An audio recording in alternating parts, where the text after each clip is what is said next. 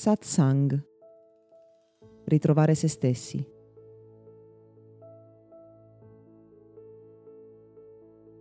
Di sogni abbiamo già parlato approfonditamente, ma c'è un'esperienza che molti incamminati lungo un percorso di crescita personale vivono, che è il lavoro interiore notturno. I sogni accadono continuamente per molte ore ogni notte, per tutti noi, ma solo alcuni vengono ricordati. E molto spesso succede alle persone che sviluppano un certo stato di coscienza di vivere la sensazione, magari di svegliarsi o proprio attraverso i sogni, degli stati emotivi differenti rispetto alla realtà, allo stato di veglia. Quello che può accadere, infatti, è che attraverso gli stati mentali indotti dal sonno e vissuti nel sogno, quando ci svegliamo o persino quando ancora stiamo dormendo, ci troviamo ad essere, a sentire una realtà, cioè a vivere uno stato emotivo come se la realtà fosse differente da quella che realmente è avendo una percezione nuova magari di certi eventi, di certe sfide, di certe paure o pericoli. E quindi ci confrontiamo sostanzialmente con un modo diverso di pensare e sentire.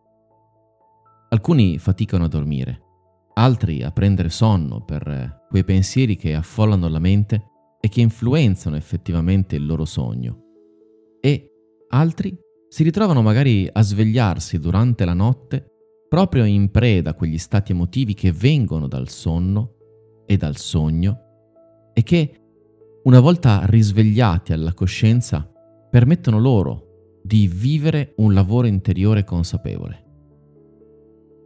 Se per esempio mi capita di svegliarmi, di avere particolarmente paura, e poi con il senno di poi so che quella paura svanisce la mattina successiva, è perché ho la possibilità di affrontare con uno stato interiore diverso quella paura proprio durante la notte.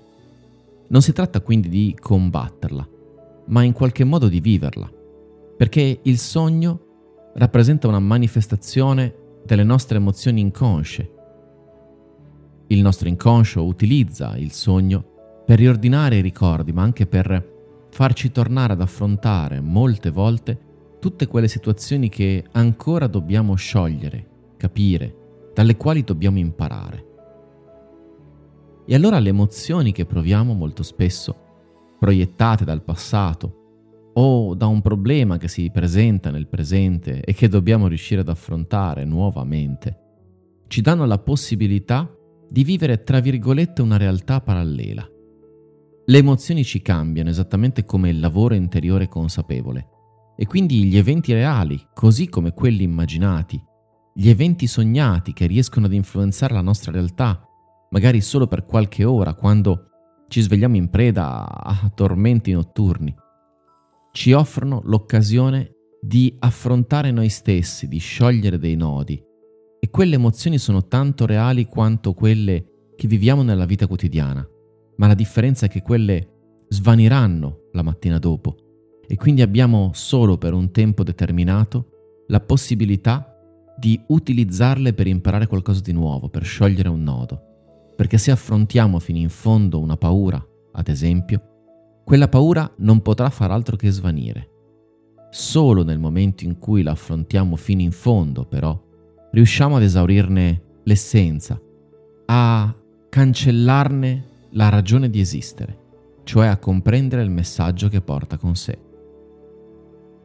Le emozioni che vengono provocate dal sonno possono influenzare il corpo attraverso il rilascio ormonale per molto tempo, ma se ti svegli dopo un sogno tormentato, non far finta di niente, affronta quello che senti e poi cerca di addormentarti, dormire e riposarti perché domattina sarà un altro giorno.